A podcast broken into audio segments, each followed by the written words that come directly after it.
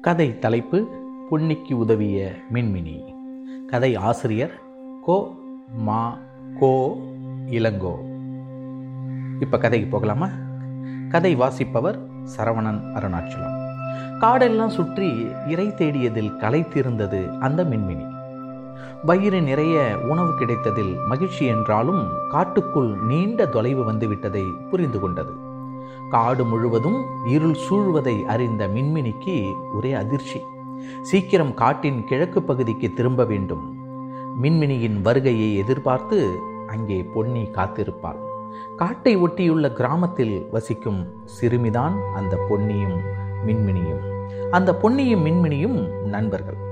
மின்மினிக்கு தூக்கம் கண்களை சொக்கியது. வயிறு முட்ட சாப்பிட்டதின் விளைவோ வீடு திரும்புவதற்குள் இருட்டிவிடும் மின்மினிக்கு இருட்டு பயமா? என்ன? இல்லவே இல்லை. இரவு நேரத்தில் வால் முனையில் இருக்கும் விளக்கு பளிச்சென பிரகாசமாக எரிய ஆரம்பிக்கும். மஞ்சள் பச்சை கலந்த வெளிச்சம். ஆனால் இப்போது பிரச்சனை வேறு. ஐயோ உறக்க கலக்கத்தில் பறக்க முடியவில்லையே.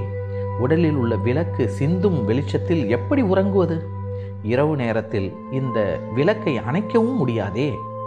தீவிர ஆலோசனைக்கு பிறகு மின்மினி பூச்சி ஒரு மரத்தடியில் உட்கார்ந்தது. அது கோடை காலம்.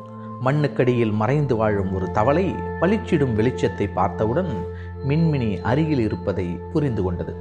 கிரக் கிரக் கிரக் கிரக். யாரது? மின்மினியா? நீயும் உன் குடும்பத்தாரும் நலமா? என்று கேட்டது.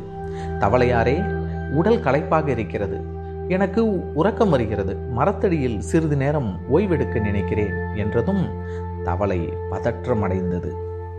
மன்னிக்கணும் மின்மினி இந்த பகுதியில் ஏற்கனவே பாம்புகளின் தொல்லை அதிகம்.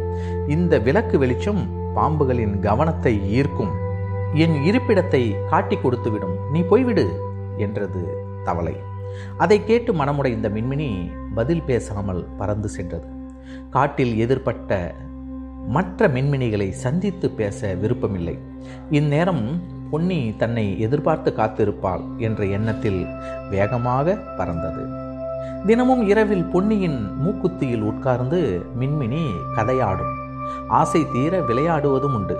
பிறகு இரவு வணக்கம் சொல்லி விடை பெற்றவுடன் பொன்னி உறங்கச் செல்வாள். அவள் தூங்கிய பிறகும் அவளது நாய்க்குட்டி விழித்திருக்கும். அதிகாலை வரை நாய்க்குட்டிக்கு துணையாக சேர்ந்து விளையாடுவது என்று மின்மினி ஒப்பந்தம் செய்திருந்தது. அப்போது அந்த வாக்கையும் காப்பாற்ற வேண்டும். மரங்களை கடந்து மாற்றுப்பாதையில் பறந்து சென்றது மின்மினி. அருகில் இருந்து தேனீக்களின் ரீங்காரம் கேட்டு ஒரு மரக்கிளையை அடைந்தது. ஆயிரக்கணக்கான தேனீக்கள் சேர்ந்து கட்டிய தேன் அடையை பார்த்து வியந்த மின்மினி ஒரு தேனியிடம் பேச்சு கொடுத்தது. தேனியக்கா உடல் களைப்பாக இருக்கிறது. உறக்கம் வருகிறது. சிறிது நேரம் தேனடையின் ஓர் அறையை ஒதுக்கி தர முடியுமா? என்று மின்மினி கேட்டது. அதை கேட்ட தேனி தேனடையில் புதிதாக பிறந்துள்ள தேனீக்கள் உறங்கிக் கொண்டிருக்கின்றன. அவற்றை கண்ணும் கருத்துமாக பராமரிக்காவிட்டால் ராணி தேனீக்கு கோபம் வந்துவிடும். தயவு செய்து நீ இங்கிருந்து கிளம்பு என்றது. இதென்ன கொடுமை? யாரும் உதவ முன்வரவில்லையே பொன்னி அக்காவிடம் தவளை பற்றியும் தேனியை பற்றியும் புகார் செய்கிறேன். அக்கா வந்து இவர்களிடம் சண்டையிடுவாள் என்று எண்ணியவாறு மின்மினி பயணத்தை தொடர்ந்தது. உடல் சோர்வு அதிகரித்ததால் ஒரு பூச்செடியில் உட்கார்ந்தது. ஓர் இலையின் மறைவில் ஓய்வெடுக்க நினைத்து லேசாக கண்களை மூடி நெடி நொடியில் அதட்டல் குரல் அங்கே ஏன் இங்கே இவ்வளவு வெளிச்சம்?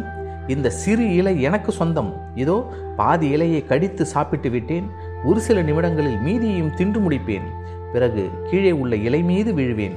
நாளை விடிவதற்குள் கூட்டுப்புழுவாக மாறுவேன். இதற்கெல்லாம் வெளிச்சம் தடையாக இருக்கக்கூடாது என்றது இலையிலிருந்த பச்சை நிற புழு.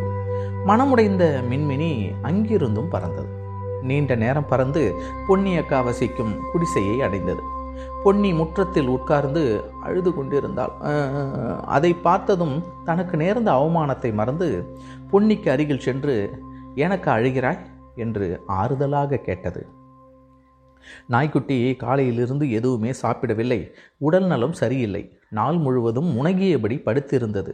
அதை காப்பாற்ற மருத்துவமனைக்கு செல்ல வேண்டும். விலங்குகளுக்கான மருத்துவ உதவி வாகனம் தயாராக உள்ளது. வாகனத்தில் எச்சரிக்கை மணி இருந்தும் அவசர கால விளக்கு எரியவில்லை. இரவு நேரத்தில் விளக்கு எரியாமல் சாலையில் பயணிக்க முடியாது என்றது. சற்றும் தாமதிக்காத மின்மினி உதவ முன்வந்தது. அக்கா கவலையை விடுங்க. நான் என் நண்பர்களுடன் வருகிறேன். வாகனத்தின் முன்பாக பறந்து செல்கிறோம். அந்த வெளிச்சம் உங்களுக்கு உதவியாக இருக்கும்.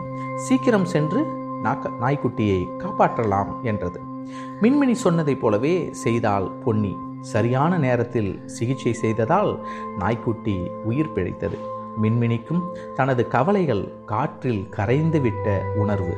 வீடு திரும்பிய நாய்க்குட்டியுடன் சேர்ந்து முற்றத்தில் மின்மினி விளையாட ஆரம்பித்தது. நன்றி. நன்றி சுட்டி விகடன்.